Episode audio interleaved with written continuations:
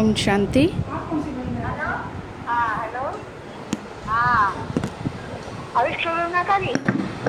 ओम शांति। आज की बाबा की उनतीस तारीख की वाणी है। बाबा ने कहा, मीठे बच्चे, भविष्य ऊंच घराने में आने का आधार है पढ़ाई। बाबा ने कहा, मीठे बच्चे भविष्य ऊंच घराने में आने का आधार है पढ़ाई। इस पढ़ाई से ही तुम बैगर टू प्रिंस बन सकते हो। प्रश्न है, गोल्डन स्पून इन माउथ दो प्रकार से प्राप्त हो सकता है, कैसे? गोल्डन स्पून इन माउथ, क्या मतलब होता है इसका? बाबा ने कहा सोने की चम्मच से, है ना? माना सतयुग में बाबा ने कहा आप गोल्डन वर्ल्ड में ऊँचा पद कैसे प्राप्त कर सकते हैं? उत्तर है, एक तो भक्ति में, दान पुण्य करने से, दूसरा ज्ञान में, पढ़ाई से।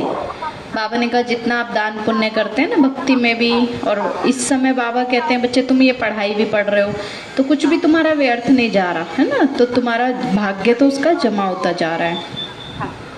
भक्ति में दान पुण्य करते हैं तो राजा या साहूकार के पास जन्म लेते हैं, लेकिन वो तो हो गया हद का। तुम ज्ञान में पढ़ाई से गोल्डन स्पून इन माउथ पाते हो। ये है बेहद की बात। भक्ति में पढ़ाई से राजाई नहीं मिलती। यहाँ जो जितना अच्छी रीति पढ़ते हैं, उतना ही ऊंच पद पाते हैं। ओम शांति। बाबा ने कहा, मीठे मीठे सिकी लदे बच्चों को रूहानी बाप बैठ समझाते हैं। इसको कहा जाता है रूहानी ज्ञान। बाप आकर भारतवासी बच्चों को समझाते हैं। बच्चे अपने को आत्मा समझो, क्योंकि बाबा कहते बच्चे, तुम रियल में हो भी कौन? आत्मा हो ना? तो बाबा कहते हैं, बच्चे अपने को आत्मा समझो और बाप को याद करो। ये तो बाप ने खास फरमान किया है तो वो मानना तो चाहिए ना। ऊंचते ऊंच बाप की श्रीमत मशहूर है।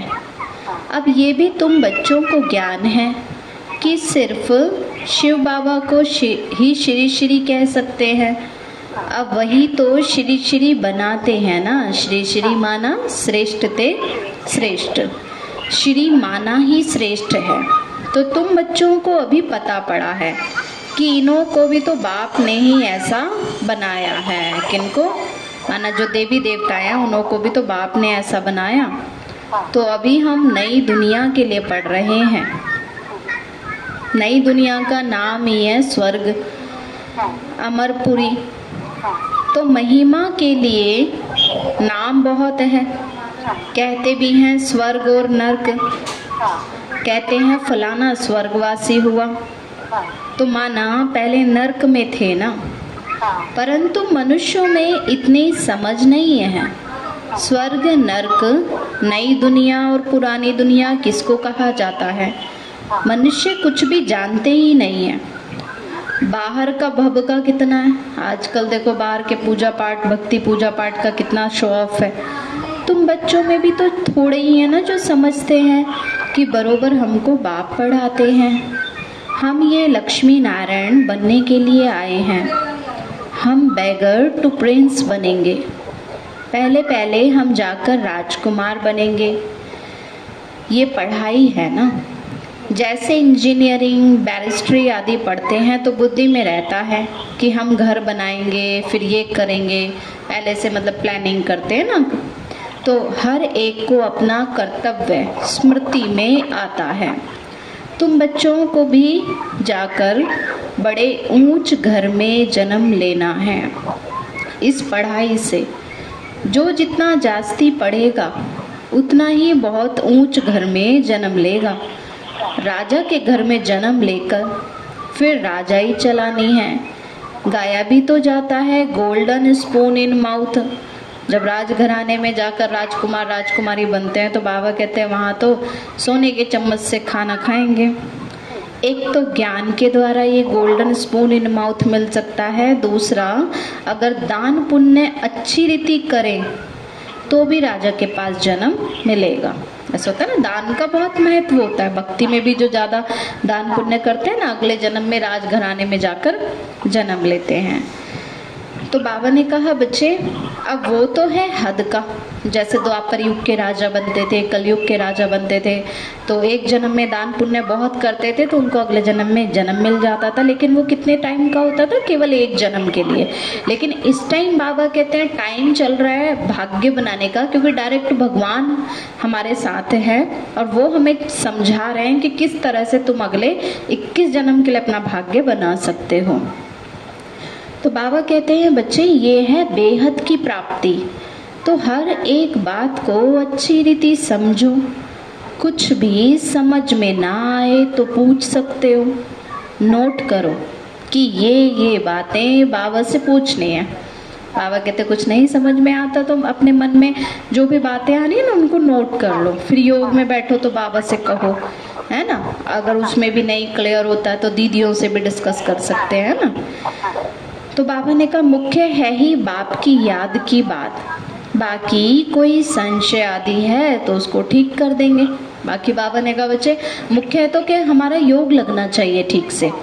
लेकिन अगर बाबा ने कहा बच्चे कोई भी डाउट आता है तो वो भी अपने आप धीरे धीरे देखो जैसे जैसे हमारी ज्ञान में बुद्धि विशाल होती जाती है ना तो अपने आप ही सारे मन के प्रश्न क्या हो जाते हैं? क्लियर हो जाते हैं। और ना भी हो तो भी बाबा कहते हैं बाबा है बताने के लिए। मुरली में कभी ना कभी आ ही जाता है और दीदियाँ हैं किसी से भी पूछ सकते हैं।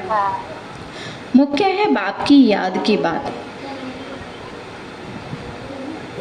बाला बहन है। तो बाकी बाबा ने कहा, बच्चे, ये भी बच्चे जानते हैं, जितना भक्ति मार्ग में दान पुण्य करते हैं तो साहूकार के पास जन्म लेते हैं। और जो कोई अगर बुरा कर्म करते हैं तो फिर ऐसा जन्म मिलता है। तो बाबा कहते हैं, बाबा के पास भी कई आते हैं ना, बताते हैं कि बाबा हमारे साथ ऐसे है ये है। कोई कोई को तो फिर ऐसे कर्म बंधन है जो बात मत पूछो। मतलब बाबा ने कहा, इतना इतना दुख वाला जीवन बन जाता है ना, क्यों? कारण क्या है कि कुछ ना कुछ पास्ट का हिसाब किताब होता है। तो ये सब है पास्ट का कर्म बंधन। राजाएँ भी कोई कोई ऐसे होते हैं जो बड़ा कड़ा कर्म बंधन होता है। कोई ऐसा नहीं कि बहुत धनवान है तो सुख भी सारे हैं उनको। द्वापर युग के, कलयुग के, कई राजा महाराजा भी ऐसे हुए थे। बहुत दुख भी था उनके जीवन में। और आजकल भी देख लो, चाहे देखो कितने भी, मुंबई में भी कितने एक्टर एक्ट्रेस है। कितना पैसा है फिर भी, लेकिन दुखी है। हर कारण से, कोई ना कोई कारण से दुखी है ना मनुष्य, क्योंकि कर्म बंधन बहुत कड़े हैं। तो बाबा ने कहा, बच्चे लक्ष्मी नारायण को तो कोई बंधन नहीं है। वहाँ है योग बल की रचना।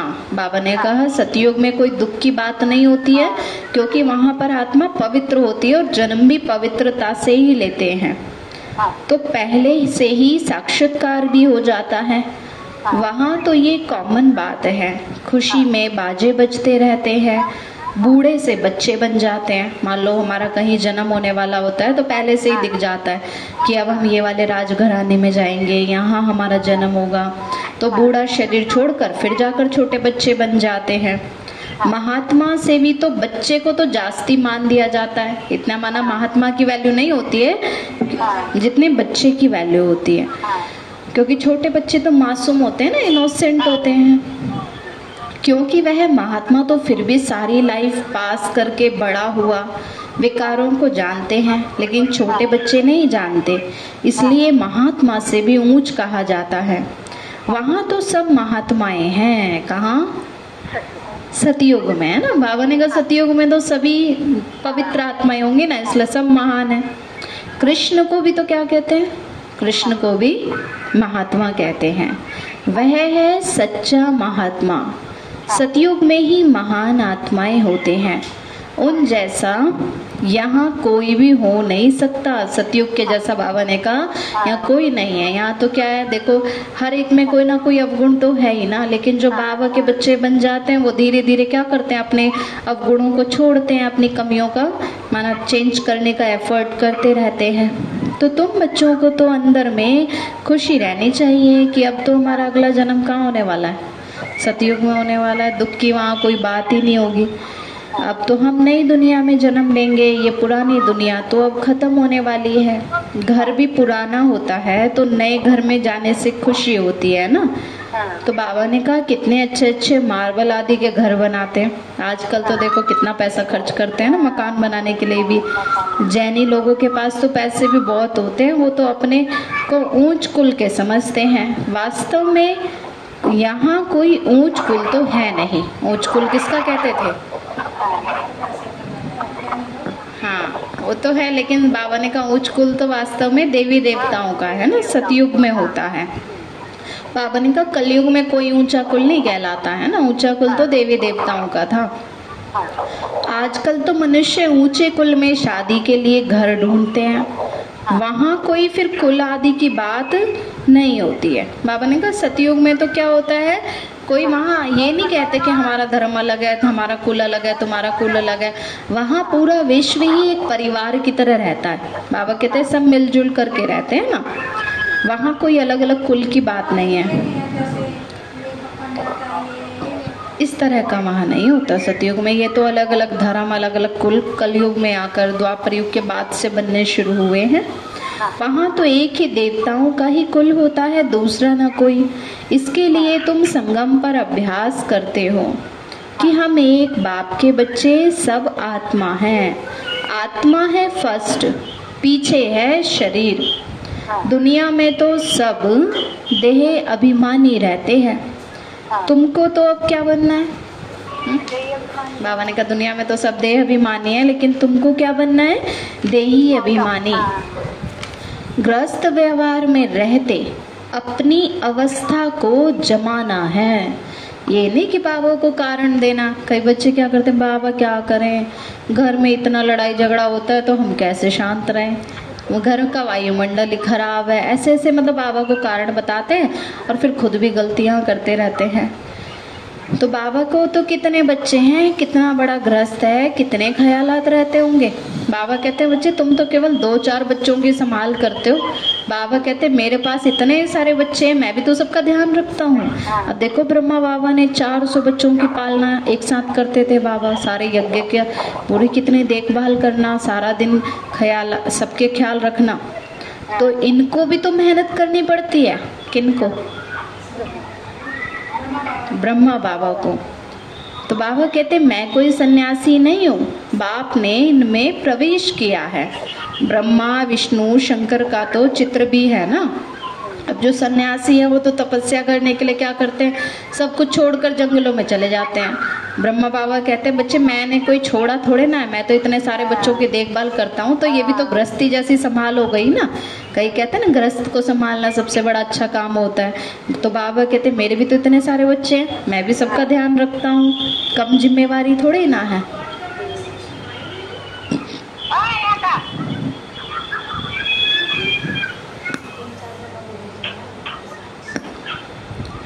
तो बाबा ने कहा कि बच्चे, देखते हो ना इनको कैसे अडॉप्ट करता हूँ, तुम कैसे ब्राह्मण बनते हो? तो इन बातों को तुम ही जानते हो, और क्या जाने? कहते हैं, ये तो जौहरी था। इनको तुम ब्रह्मा कहते हो? अब उनको क्या पता? इतने ब्राह्मण ब्राह्मणियाँ कैसे पैदा होंगे? है ना? बाबा कहते हैं, बच्चे, अब वह तो ऐसे बोल देते हैं ना, जो दुनिया में होते हैं, उनको ज्ञान होता नहीं है पूरा। तो फिर कह देते हैं, ये तो जौहरी था, तुम इनको ब्रह्मा कैसे कहते हो? अब ब्रह्मा कोई ऐसे थोड़े ना कि कोई आसमान से उतर आएँगे। अब भगवान जब धरती पर आता है तो किसी ना किसी तन का आधार तो लेना पड़ेगा। और वो कहाँ, इसी मनुष्य सृष्टि में से ही तो सिलेक्ट करेंगे ना? तो जो सबसे ज़्यादा पवित्र आत्मा थी, पहले नंबर में थी, उन्हीं के तन का आधार लेते हैं। तो ये बड़ी ही गहरी बातें हैं, बाबा ने कहा, समझने के लिए क्या बुद्धि चाहिए? पवित्र बुद्धि चाहिए ना? एक एक बात में ही कितना समझाना पड़ता है। आजकल मनुष्यों की बुद्धि इतना व्यर्थ से भर गई है कि कितना समझाना पड़ता है। ये ब्रह्मा व्यक्त और वह अव्यक्त, ये पवित्र बन, फिर अव्यक्त हो जाते हैं। ये कहते हैं, मैं इस समय पवित्र नहीं हूँ, ऐसा पवित्र बन रहा हूँ। कौन कहते हैं? ब्रह्मा बाबा। प्रजापिता तो यहाँ ही होना चाहिए ना, नहीं तो कहाँ से आए? अब बाबा को ज्ञान यहीं पे सुनाना तो यहीं पे तो ब्रह्मा चाहिए। ऊपर से थोड़े ना ज्ञान सुनाया जा सकता है। अब बाबा तो खुद समझाते हैं कि मैं पतित शरीर में आता हूँ। ज़रूर ज़रूर इनको ही तो प्रजापिता कहेंगे ना। सूक्ष्म वतन में तो नहीं कहेंगे। अब वहाँ प्रजा क्या करेगी? ये तो इंडिपेंडेंट पवित्र बन जाते हैं।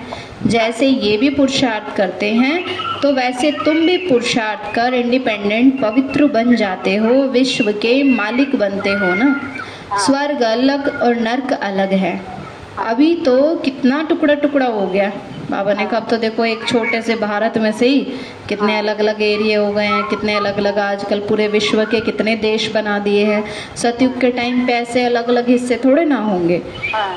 तो ये पाँच हज़ार वर्ष पहले की बात है, जबकि इनका राज्य था। किनका? लक्ष्मी नारायण का ना, देवी देवताओं का। वो लोग तो सिर्फ़ लाखों वर्ष कह देते हैं। वो लोग क्या कह देते हैं? लाखों वर्ष, ऐसे बोलते रहते हैं।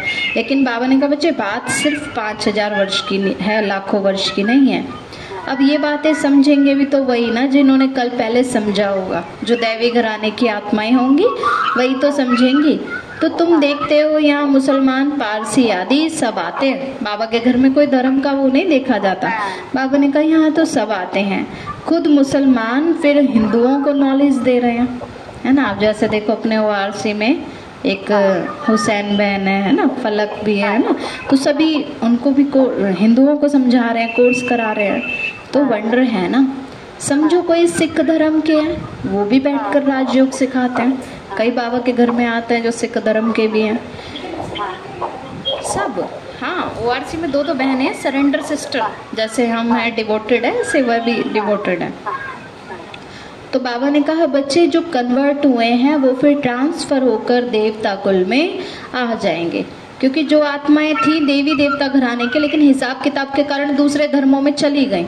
लेकिन जब उन्हें ज्ञान थोड़ा सा भी मिलता है ना तो वो वापस ज्ञान में आ जाते हैं। तो सैपलिंग तो लगता है ना? तुम्हारे पास क्रिश्चियंस पारसी भी आते हैं बौद्धि भी आएँगे, सब आएँगे। बाबा ने कहा लास्ट तक तो सभी आने लगते हैं और अब तो देखो सभी आने लग गए।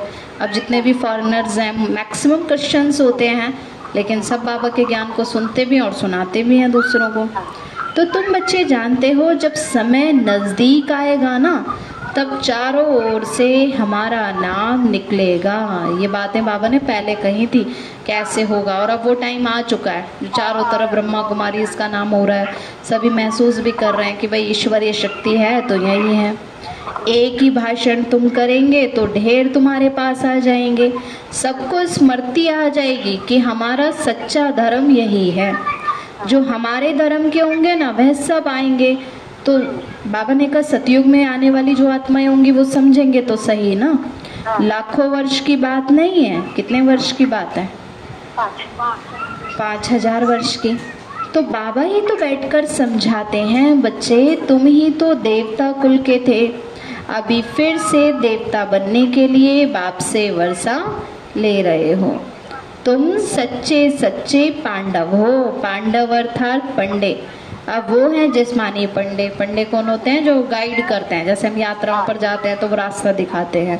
बाबा कहते हैं तुम हो रूहानी पंडे हाँ तुम्हें क्या गाइड करना है? सब रास्ता भूल गए ना? कहाँ का रास्ता? सतयुग जाने का रास्ता परम धाम जाने का रास्ता। तो तुम अभी बेहद के बाप से पढ़ रहे हो। ये नशा तुमको बहुत होना चाहिए। हम बाप के पास जाते हैं जिनसे हमें बेहद का वर्षा मिलता है। वह हमारा बाप टीचर भी है ना? इसमें पढ़ने के लिए कोई टेबल कुर्सी आदि की दरकार नहीं है। अब जैसे स्कूल में होते हैं तो डेस्क वगैरह लगा करके रखते हैं। बाबा कहते हैं, बच्चे, तुम्हें कोई ऐसे मोटे मोटे किताबें, मोटे बैग उठाने की भी ज़रूरत नहीं है। बस क्या करना है? अपनी बुद्धि को क्लीन रखना है। जब हम मुरली सुन रहे होते हैं तो बाबा कहते हैं, और बातें बुद्धि में ना चले। वो बुद्धि में ही क्या हो जाए? बाबा की बातें छप जाए। हाँ। तो ये तुम लिखते हो सो भी अपने पुरुषार्थ के लिए। फिर बाबा कहते बच्चे अगर तुम डायरी में भी लिखते हो तो भी क्या होता है? अपना रिवीजन होता रहता है ना उसको बार बार पढ़ने से। वास्तव में ये समझने की बातें हैं। शिव बाबा तुमको पत्र लिखने के लिए ये पेंसिल आदि उठाते हैं। बच्चे समझेंगे शिव बाबा के लाल अक्षर आए हैं। बाप लिखते हैं रूहानी बच्चे। बच्चे भी समझते हैं रूहानी बाबा। इसकी चार दिन शायद खत्म हो गई है क्या? तो बाबा ने कहा, बच्चे, हमको तो बादशाही मिलती है। बाबा ने कहा, हमको बादशाही मिलती है, तुम जानते हो ना हम क्या से क्या बन रहे हैं।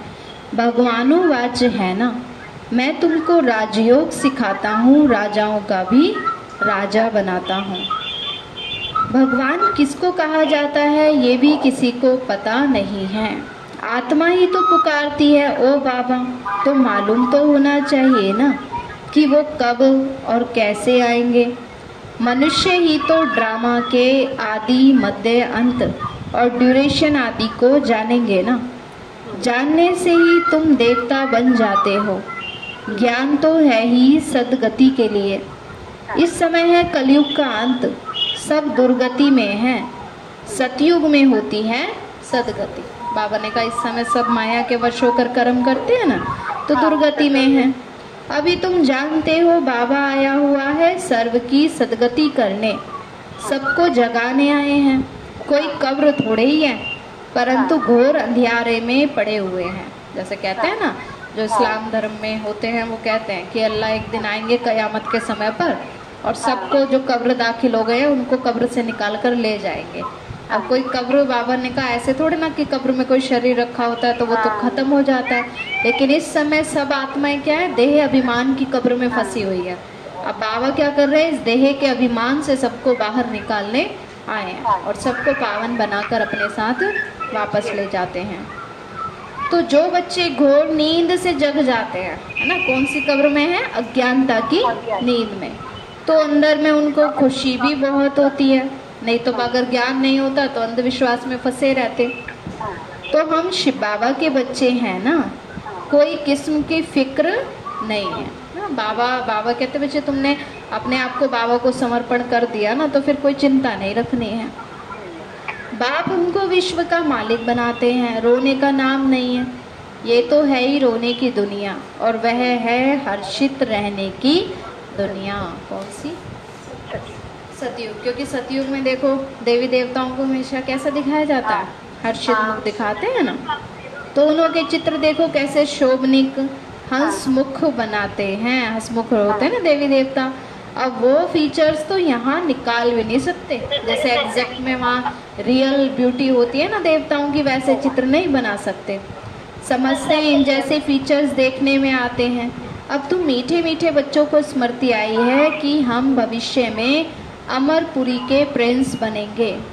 इस मृत्यु लोक को, इस बम्बोर को तो अब आग लगनी है। सिविल वॉर में भी एक दो को कैसे मारते हैं, किसको हम मारते हैं, वो भी पता ही नहीं पड़ता है। हाहाकार के बाद अब जय जयकार होनी है। तुम्हारी विजय और बाकी तो सब विनाश हो जाएँगे। रुद्र की माला में पिरोकर, फिर विष्णु की माला में पिरोए जाएँगे। रुद्र की माला में क्या कहते हैं? जब हम सब आत्माएँ शांति धाम में जा कर के बैठ जाती हैं, है ना? तो बाबा कहते हैं, फिर उसके बाद हम आएँगे सतयुग में। तो वो कौन सी माला कहलाती है? वैजयंती माला, विष्णु की माला। तो अभी तुम पुरुषार्थ करते हो अपने घर जाने के लिए। भक्ति का तो कितना फैलाव है। जैसे झाड़ के अनेक पत्ते होते हैं ना, वैसे भक्ति का भी फैलाव है। बीज तो है ज्ञान। जैसे कोई वृक्ष होता है तो बीज के बिना तो वृक्ष नहीं निकलता ना इसलिए बाबा कहते बीज है ज्ञान और भक्ति क्या है? फैलाव है ना विस्तार। बीज तो कितना छोटा है? बीज है बाबा। तो इस झाड़ की स्थापना पालना और विनाश कैसे होता है ये भी तुम ही जानते हो। ये वैरायटी धर्मों का उल्टा झाड़ है। उल्टा झाड़ क्यों कहते हैं? बच्चे विस्तार नीचे हो रहा है और बीज कहाँ है? ऊपर में है। अब दुनिया तो एक भी नहीं जानती है। बच्चों को तो बहुत मेहनत करनी है, बाप को याद करने की। तो विक्रम विनाश हो ना। अब वो गीता सुनाने वाले भी कहते हैं कि देह के सब धर्म छोड़ अपने को आत्मा समझ, बाप को याद करो। मनुष्य तो इसका अर्थ भी थोड़े ना समझते हैं। वहाँ तो है भक्ति मार्ग और ये है ज्ञान मार्ग। ये तो राजधानी स्थापन हो रही है, फ़िक्र की कोई बात नहीं है। जिसने थोड़ा भी ज्ञान सुना होगा ना तो प्रजा में आ ही जाएँगे। बाबा कहते एक दिन भी अगर समझा होगा ना तो उसका फल उनको मिलेगा, सतयुग में आ जाएँगे। ज्ञान का विनाश नहीं होता है, लेकिन पद कौन सा मिलेगा? दास दासी का, प्रजा का। बाकी जो यथार्थ जान करके पुरुषार्थ करते हैं, वो तो उच्च पद पाते हैं। तो ये तो बुद्धि में समझ है ना। हम। प्रिंस बनने वाले हैं नई दुनिया में। स्टूडेंट भी।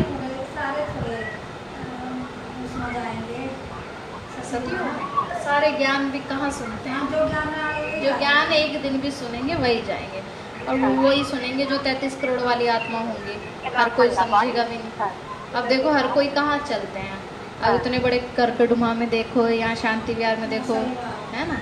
यहाँ पर अगर सौ घर भी होंगे सौ में से पाँच छः आते हैं। सब थोड़े ना देवता बनते हैं ना? तो बाबा ने कहा बच्चे स्टूडेंट भी इम्तहान पास करते हैं तो उनको खुशी होती है। तो अब तुम्हारी बुद्धि में भी ये समझ है ना? हम प्रिंस प्रिंसेस बनने वाले हैं नई दुनिया में।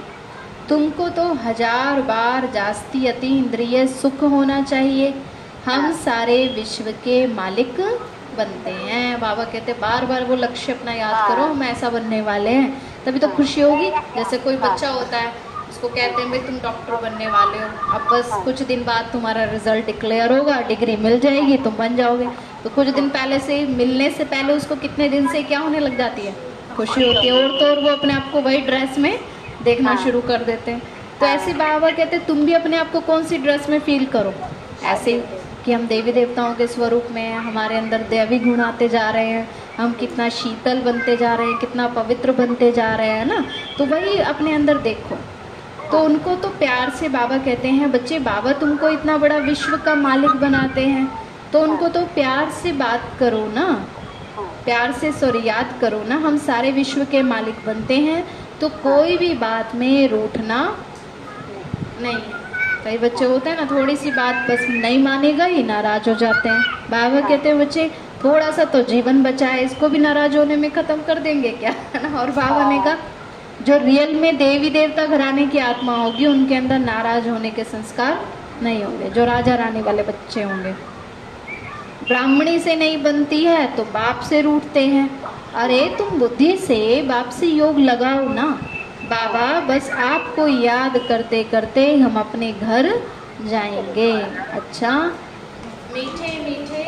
सिके बच्चों प्रति माँ पिता बाप दादा का याद प्यार प्यार और गुड रूहानी बाप की रूहानी बच्चों को रूहानी बच्चों की रूहानी माता पिता बाप दादा को नमस्ते नमस्ते नमस्ते बाबा नमस्ते धारणा के लिए मुख्य सार है हाँ। किसी भी बात का किसी भी बात की फ़िक्र नहीं करनी। कई होता है ना बच्चे छोटे छोटे बात अब क्या होगा अब हाँ, कैसे होगा? हाँ। बाबा कहते हैं बच्चे बाबा को कह दो कोई भी बात होती है ना करो अपना कर्म करो बाकी फल की चिंता नहीं करनी है। तो किसी भी बात की फ़िक्र नहीं करनी सदा कैसे रहना है? सदा हर्षित रहना है। स्मृति रहे हम शिव बाबा के बच्चे हैं। बाप आए हैं हमें विश्व का मालिक बनाने। सेकंड है अपनी अवस्था को एक रस बनाने के लिए।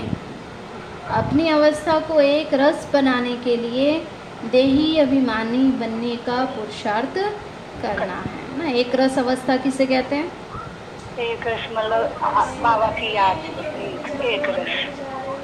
हाँ। एक रस ऐसे भी कहते हैं कि जैसे होता है ना कई अभी अभी तो देखो एकदम खुश हैं अभी एकदम से गुस्से में आ गए अभी एकदम से नाराज़ हो गए अभी एकदम से अलर्ट हो गए अभी एकदम से लेजी हो गए।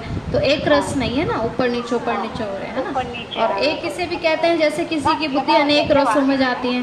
किसी का फ़ैशन करने की तरफ़ बड़ा मन होता है किसी का खाने पीने की तरफ़ बड़ा मन होता है किसी का बड़ा शॉपिंग करने में मन जाता है। तो अनेक रसों में उसकी बुद्धि क्या होती है? जाती रहती है। तो उन अनेक रसों में नहीं जाना है। हाँ। तो अपनी अवस्था को एक रस बनाने के लिए देही अभिमानी बनने का पुरुषार्थ करना है। तो जो सोल कॉन्शियस स्थिति में रहेंगे उनकी बुद्धि अनेक रसों में नहीं जाएगी हाँ। तो इस पुराने घर से ममत्व निकाल देना है पुराने शरीर से पुरानी दुनिया से हाँ। वरदान बाबा ने दिया बंधनों के पिंजरे को तोड़कर हाँ। बंधनों के पिंजरे को तोड़कर जीवन मुक्त स्थिति का अनुभव करने वाले सच्चे ट्रस्टी भव शरीर का व संबंध का बंधन ही पिंजरा है है ना? कई होते सारा दिन बस अपने शरीर के बारे में ही चिंता करते रहेंगे।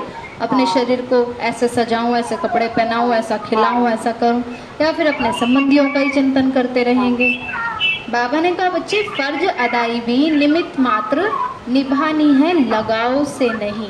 और मान लो कोई रिस्पॉन्सिबिलिटी भी होती है तो निभाओ, अपना कर्तव्य पूरा करो, बाकी लगाव नहीं रखना है। अब शरीर का भी देखो खाने पीने का ध्यान रखना होता है, लेकिन ये नहीं, बस दिन रात इसी के बारे में सोच रहे हैं। है ना? लगाव नहीं होना चाहिए। तब कहेंगे निर्बंधन।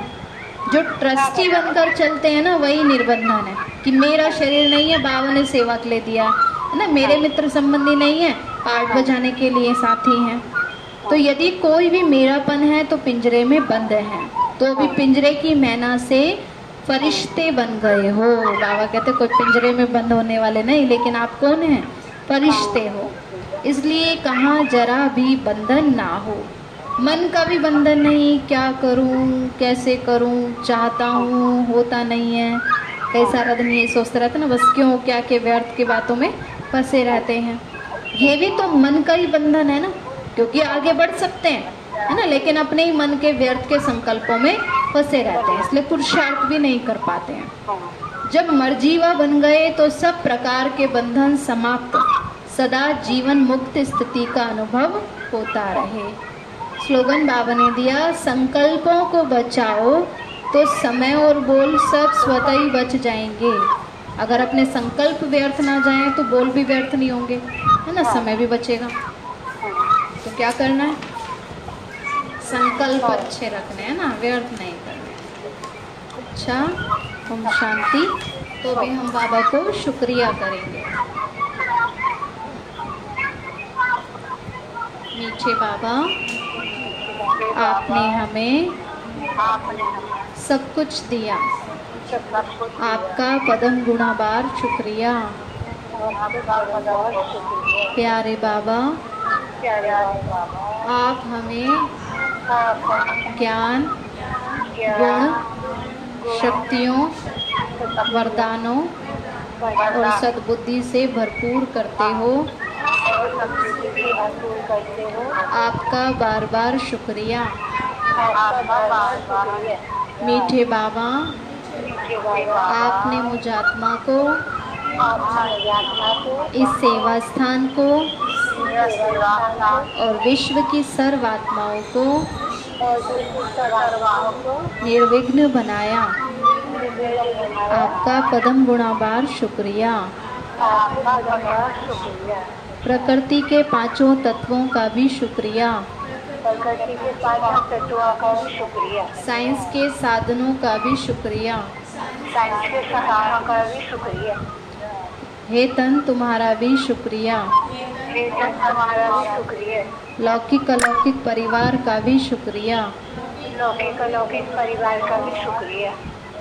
विश्व की सर्वात्माओं का और ब्रह्मांड की सारी शक्तियों का ब्रह्मांड की सारी शक्तियों का सब प्रकार का सहयोग देने के लिए शुक्रिया।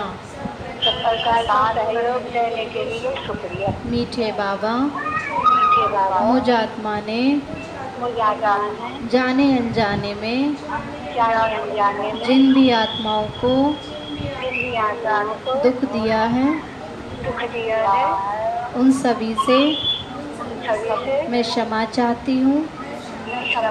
मुझे क्षमादान दिलाओ। और जिन भी आत्माओं ने मुझे दुख दिया है, विघ्न रूप बने हैं, मैं उन सभी को दिल से क्षमा करती हो। सबका कल्याण हो। सबको सुख शांति सद्बुद्धि मिले। और बाबा के सेंटर की सेवाएँ खूब बढ़ती जाएँ। बाबा की सर्व शक्तियाँ बाबा की सारी शक्ति मुझ आत्मा में समा रही हैं। मेरे द्वारा सारे विश्व में फैल रही हैं। पूरे देश में, पूरी कॉलोनी में पूरी घर में, पूरे शरीर में फैल रही हैं और सब प्रकार के वायरस नष्ट होते जा रहे हैं। मैं आत्मा परम धाम में चमकती हुई मणि हूँ। सतयुग में पावन देवताई शरीर में हूँ। मैं अष्टभुजाधारी देवी दुर्गा हूँ। मैं विघ्न विनाशक गणेश हूँ। मैं बाबा की छत्र छाया में पलने वाली सर्वश्रेष्ठ ब्राह्मण आत्मा हूँ। मैं फरिश्ता हूँ। अच्छा ओम शांति। got the